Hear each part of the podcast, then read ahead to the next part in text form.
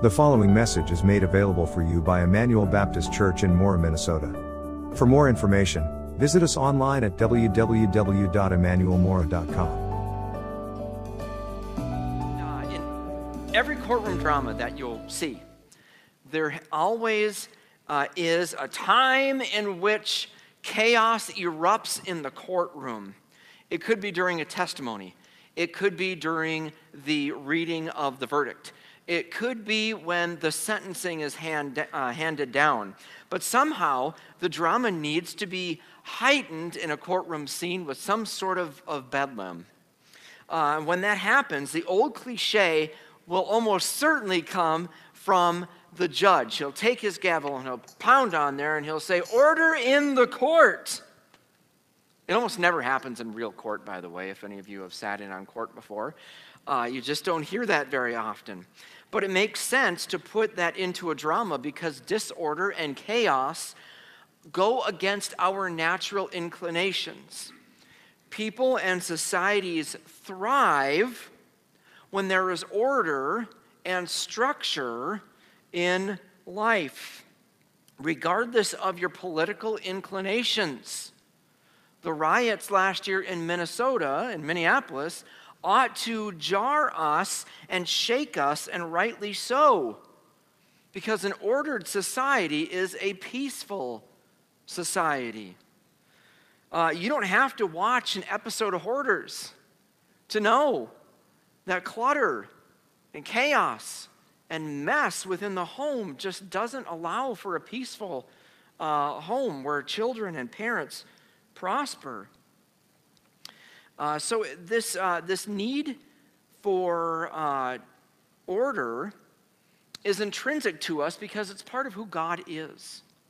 And it's part of his character that he has uh, released to us a desire to bring order out of chaos. Uh, in, in God, we see right away in Genesis chapter 1, uh, when God created the heavens and the earth, Verse 2 tells us this it says, Now the earth was formless and empty, darkness covered the surface of the watery depths, and the Spirit of God was hovering over the surface of the waters. Now, almost every commentator that you read on Genesis 1 2 says that this is describing nothing but chaos. There's water and it's whooshing everywhere, and there's nothing uh, uh, putting it to a structure until God steps in and says, Let there be light. Let there be land. Let there be uh, birds and fish and all these things. And all of a sudden, out of this chaos, God births uh, order. There's a mess, and God cleans it up. And we follow in his footsteps. In Genesis chapter 2, when he uh, gives Adam the task to cultivate and keep the garden, what is he asking Adam to do? Take this mess of black dirt and make something of it. Get rid of the weeds. Don't let them overgrow. Make sure that the plants themselves are growing in a healthy way. The entirety of human history can be summed up by the need uh, for order out of chaos. So then, when we open up 1 Timothy, we find that the overall context of the letter is that Paul has sent his protege Timothy uh, to Ephesus to bring order into a church that is in, in complete chaos. False teachers have risen up, they've stolen the hearts and the minds of a good number of folks. They have taught things that are contrary to the truth of the gospel and instead taught things that are, well, really not that different from some of the false teachings today, even, which we'll see here in a bit. And the consequences of false teaching in Ephesus had to do with an understanding of how they were to view gender, especially in the church, in light of the gospel. And with everything that this passage says, uh, there has, and all the ink that's been spilled over the years, let me suggest that this passage really only boils down uh, to two aspects that can easily derail a church uh, and the order that God wants from it. The first is a lack of holiness and spiritual growth within the members of the church, and also a failure to observe the order and the structure that God has created for the church. And so uh, those then are all played out on the stage of worship. And so that's what we're going to look at today. There are two uh, points only today. And the first is, is that when we worship God, we need to worship Him in holiness and in humility. We need to worship God in holiness and in humility. As much as it goes against our cultural moment, Paul highlights some very specific gender related issues here within the church that are pertinent to the church today. In verse 8, he begins by addressing the men. He says, Therefore, I want the men in every place, means in every church, every house church, to lift up holy hands without anger or argument in prayer. So the word therefore connects this passage with the above passage, which we looked at last week, which talked about praying for, for all kinds of people for presidents and senators and for city leaders and teachers. Why? Because God desires that everyone would come to a knowledge of uh, Jesus Christ and be saved. And then here in verse 8, he is rectifying a particular problem among the men at Ephesus. They were angry and because of that, they were prone to arguing within the context of worship. And it isn't surprising given the fact that, generally speaking, this isn't true across the board, men tend to gravitate towards anger and argumentation more easily.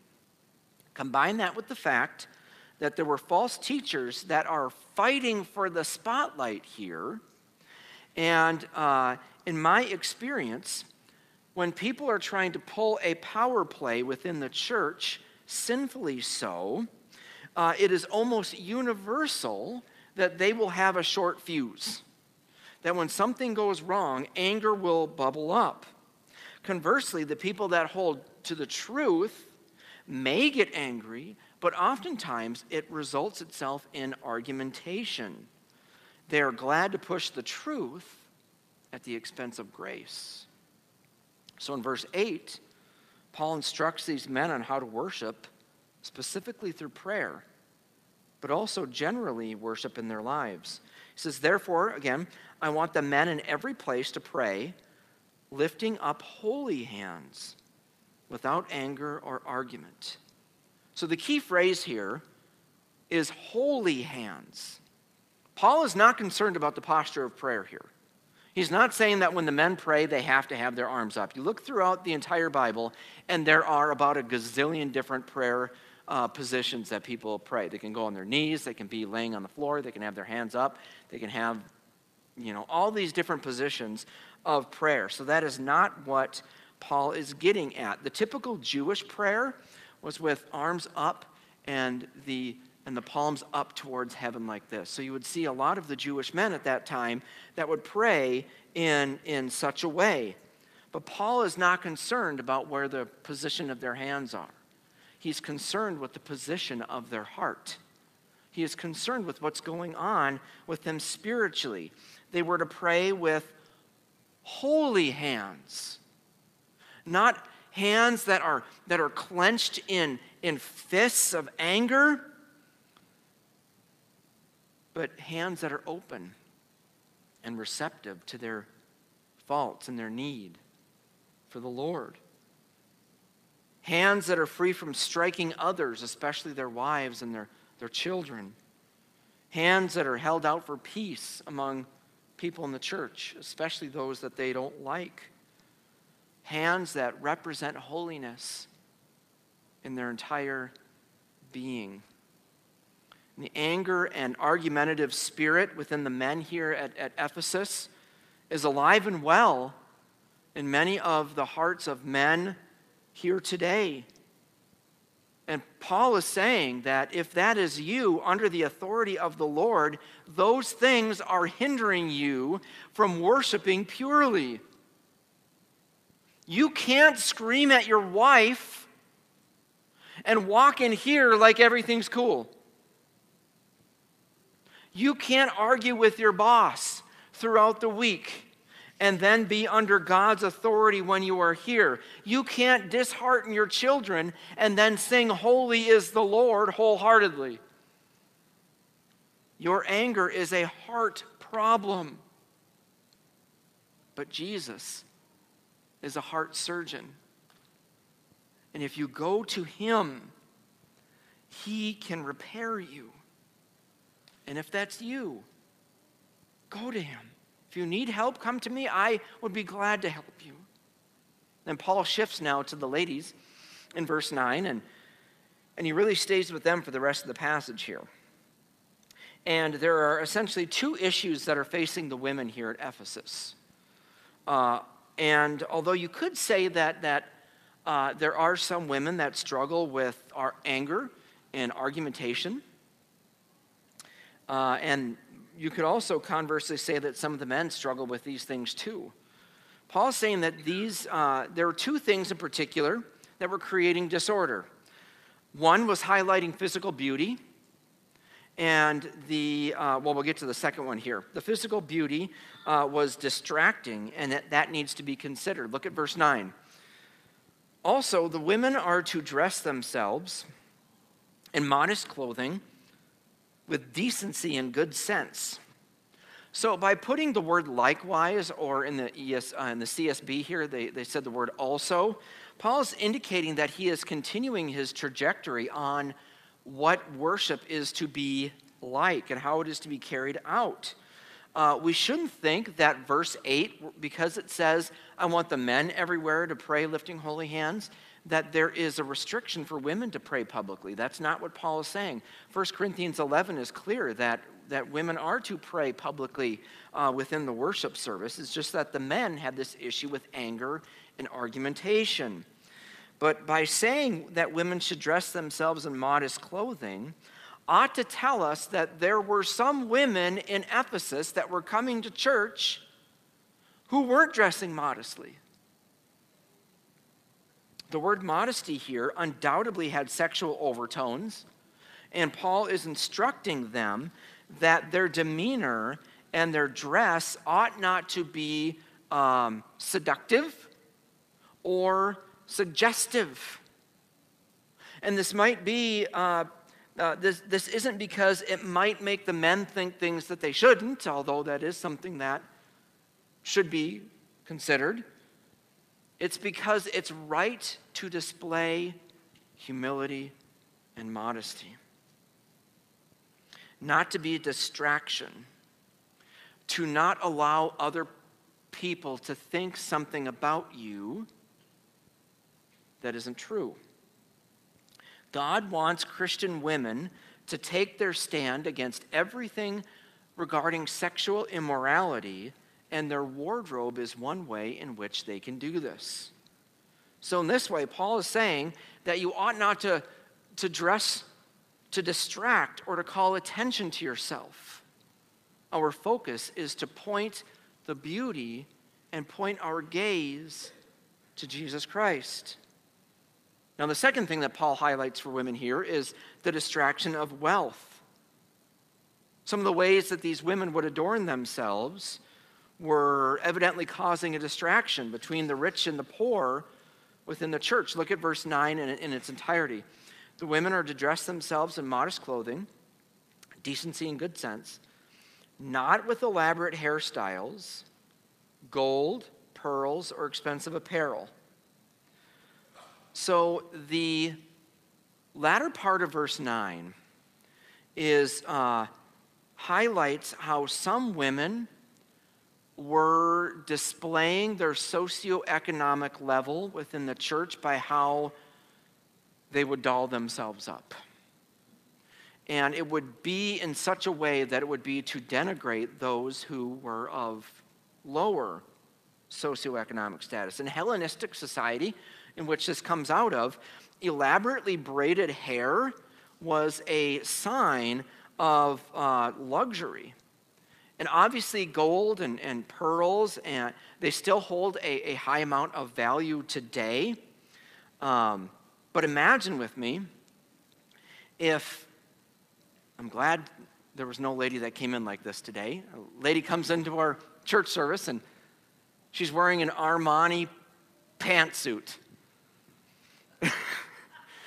and she's got this bracelet that's lined with you know, five levels of diamonds. And she's got these earrings that sparkle like in uh, oh, that Cars movie when, what's his name, would always go, ka-chow, ka-chow, and he would blind him with his things. Like that. Yes, Lightning McQueen, thank you. You know, even if she sat down and looked at her watch, you would see the, the reflections up there, and I probably would get a migraine from the reflections coming up here. And you would uh, see that in Ephesus, this wasn't just one woman, but it became America's next top model. There was a competition. And you can't tell me that wouldn't be a distraction when, oh, oh, you know, that's distracting. And added to this adornment wasn't just for the wealthy, uh, it also had the pretty woman syndrome. You know, that Julie Roberts movie where she's a prostitute and she meets a, a rich man and he takes her in and, and, and makes her uh, not a prostitute. I don't know if I've ever seen Pretty Woman. I think that's what it's about. Uh, in Ephesus, such adornment was typical of prostitutes, trying to look richer than they were. So, this is Ephesus. It's the city of Artemis, which is the goddess of fertility. And so, one of the things that a lot of the, the, the um, uh, Artemis worshippers would do, the female ones, would try to dress like her. And so, if you were to dress like Artemis, it was tantamount to being loose sexually and also unfaithful in your marriage. So, Paul is saying that the way that you dress matters. There is something to it. It says something about your worship.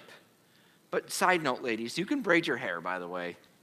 You can wear gold, you can wear pearls. He's not saying you can't. Again, it's the same thing with the men. It is an issue of the heart, and it is caring for God's other people in church.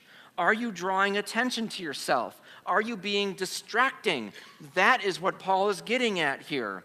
So then, how were the women to clothe themselves? Paul puts it in metaphorical terms. He says, But with good works, as is proper for women who profess to worship God.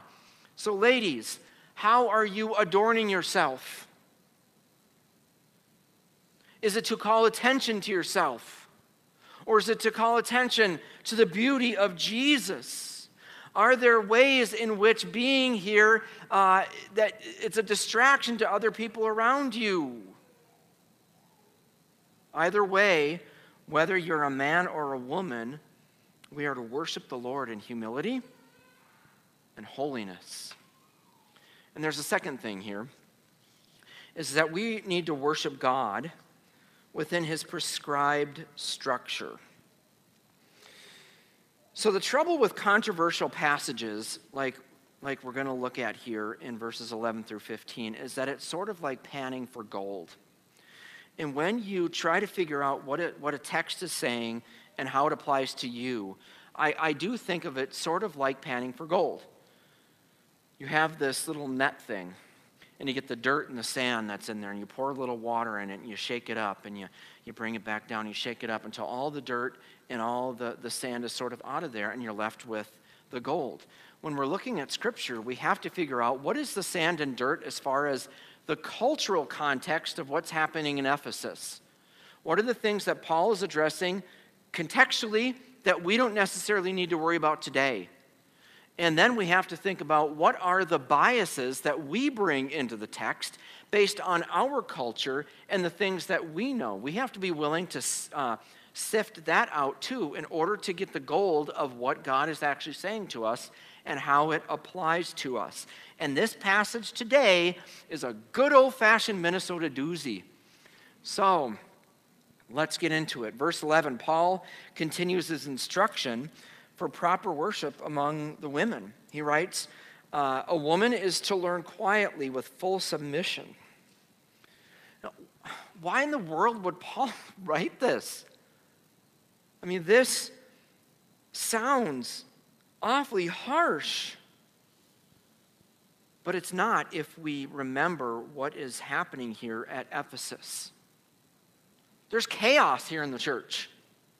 There are things that are going on all over the place. False teachers have turned the place upside down. Worship services were not organized. People were interrupting. These women apparently were interrupting the sermon, interrupting worship service by being loud, being boisterous, whatever uh, form that came in here. And uh, not only then were they a distraction with their attire, but they're distracting with the peace of the church as well. They would try to usurp the authority of the elders in their teaching. And so when Paul wrote verse 11, he wasn't saying, you know what, the women just need to shut up and listen. That's not what Paul is saying at all. Rather, he is appealing to order in the church, which some of these women were disturbing. And I would argue that this particular verse isn't even gender specific in its scope. Guys, don't distract in the worship service. None of us should.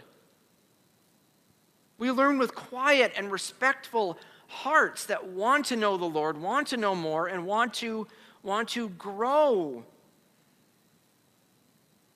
Verse 11 then has the goal of creating a worship environment which all of us, men, women, boys, girls, little children, can grow.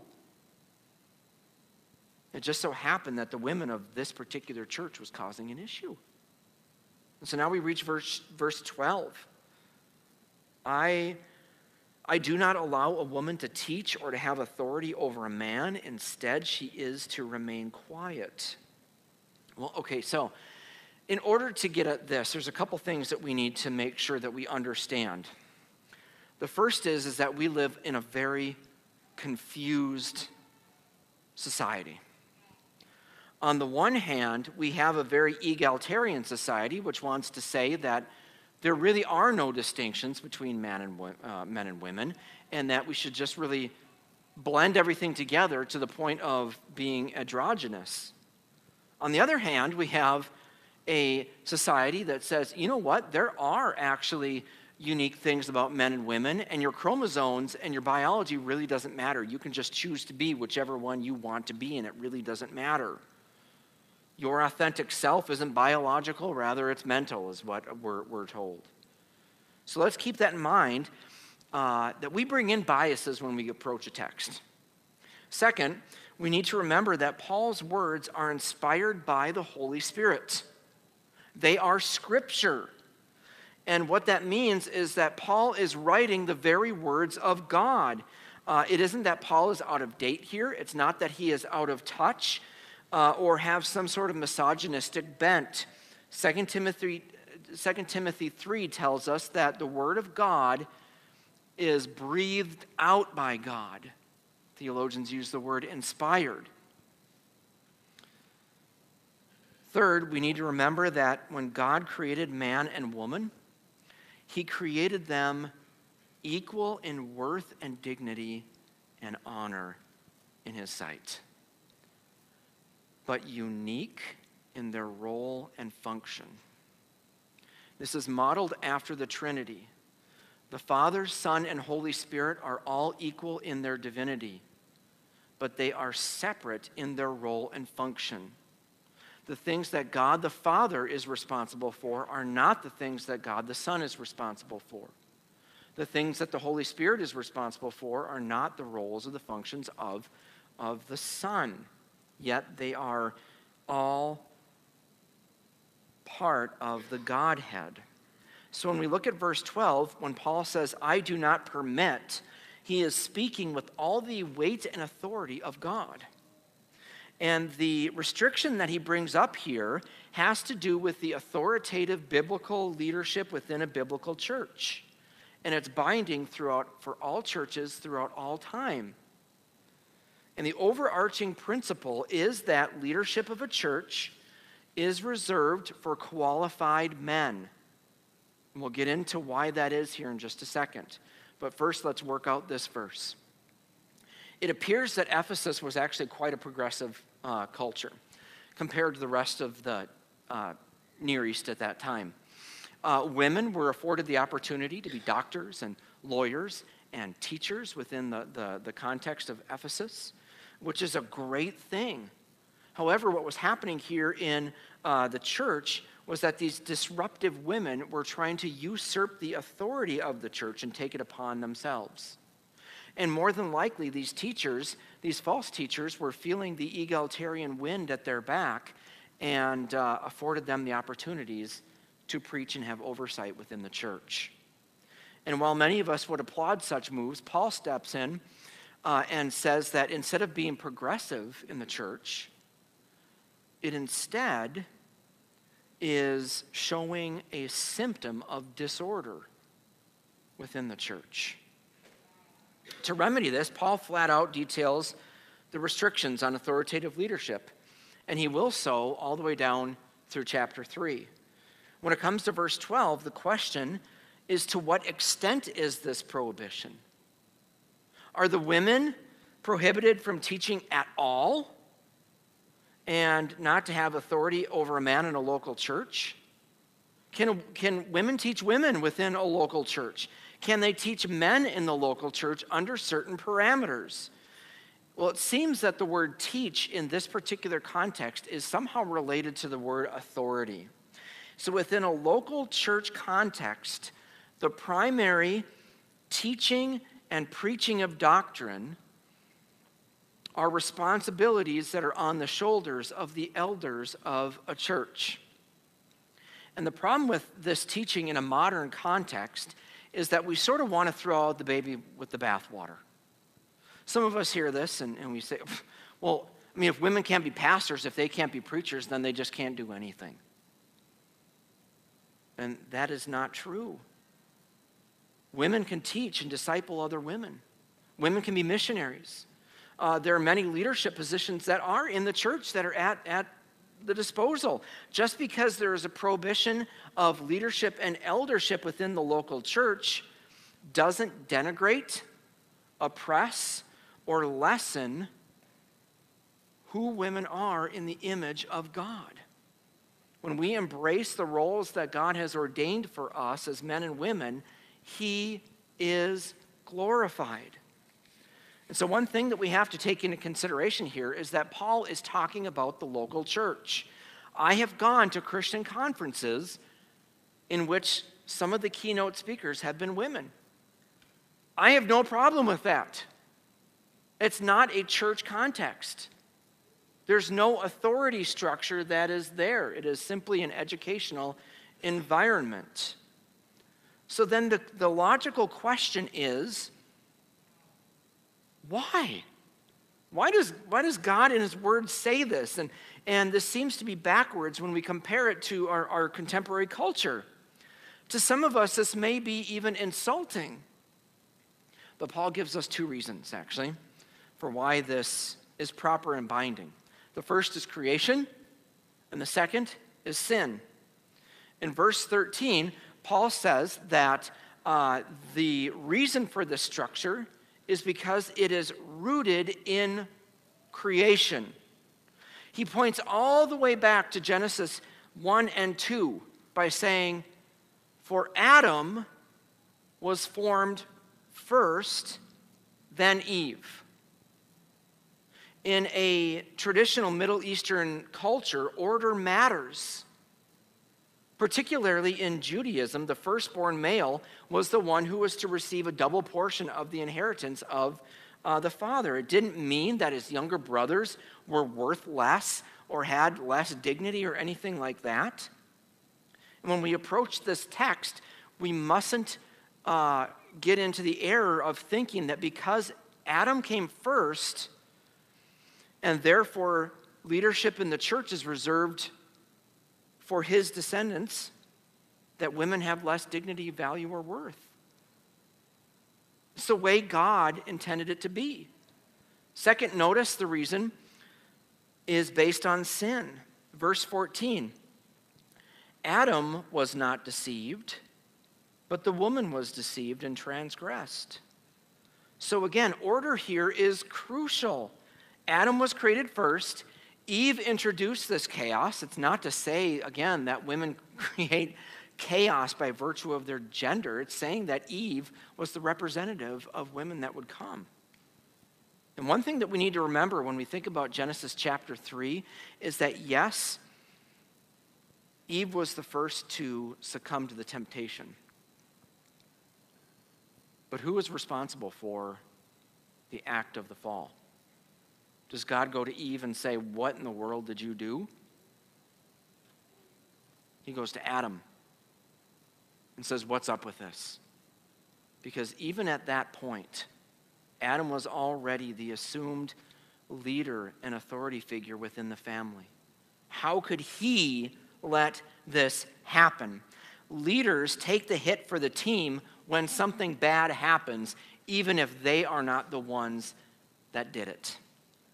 And Paul concludes this section in a very interesting way. Verse 15, he says, but she will be saved through childbearing if they continue in faith, love, and holiness with good sense. So I sat on this verse for a long time this week, and I want to give you my articulate, deeply theological explanation of this. I don't have a clue what Paul is talking about here. And you go to the commentators, they don't have a clue. They offer two suggestions. I think it has something to do with, with connection with Eve and, and the bearing out of her seed eventually coming to Jesus. I think it has something to do with that. Um, I'm with the Apostle Peter, who wrote in 2 Peter uh, chapter 3, he said, Also regard the patience of our Lord as salvation, just as our dear brother Paul has written to you according to the wisdom given to him. He speaks about these things in all of his letters. There are some things that are hard to understand in them. And if the Apostle Peter says that there are some hard things to understand in the Apostle Paul, then I'm comfortable with saying, I don't have a clue in the world what this verse is talking about here. But one thing I do know is that both men and women are not saved by the birth of someone, but they're saved by the death of someone. They're saved by the death of Jesus Christ. And I know that Ephesians chapter 5 tells us this. It says that Christ loved the church and gave himself up for her to make her holy, cleansing her with the washing of the water by the word. He did this to present the church to himself in splendor, without spot or wrinkle or anything like that, but holy and blameless. Okay, folks, so God is cleansing us today. He's cleansing us with, with His Word. Our church, Emmanuel Baptist, is not structured like this. And when we go to uh, chapter 3, we're going to find that right now our church is not structured like this. We don't have a biblical elder board that is overseeing the church. We have an authoritative leadership board made up of, of uh, men and women who are wonderfully God centered biblical men and women. And pragmatically, it's worked. But we are in the process of trying to align ourselves in the near future with what God has for us to be a church that is following Him in His God ordained ways, to provide structure provided from the Word. So, as we close out today, as the church of Jesus Christ, we need to make sure that all of our worship is in order and not chaotic. Not that we are in chaos, but we're always seeking to sharpen who we are in light of God's word. So, will you pray with me as we seek as a church to be in line with His word for us as individuals and as a church? Let's pray. Father, you have been listening to a message from Emmanuel Baptist Church in Mora, Minnesota. You are welcome to pass this message along to others, but please don't charge for it or alter it in any way without written permission from Emmanuel Baptist Church. This message has been made available by the generous supporters of Emmanuel Baptist Church. For additional information about how you can partner with Emmanuel, please visit us at www.emmanuelmora.com. There you will find more free messages and links to ministry opportunities to help you grow in your faith. If you are watching on YouTube, please click the subscribe button to always receive the latest messages. Thanks again for listening. Emmanuel Baptist Church, Mora, Minnesota. Knowing Christ and making Him known.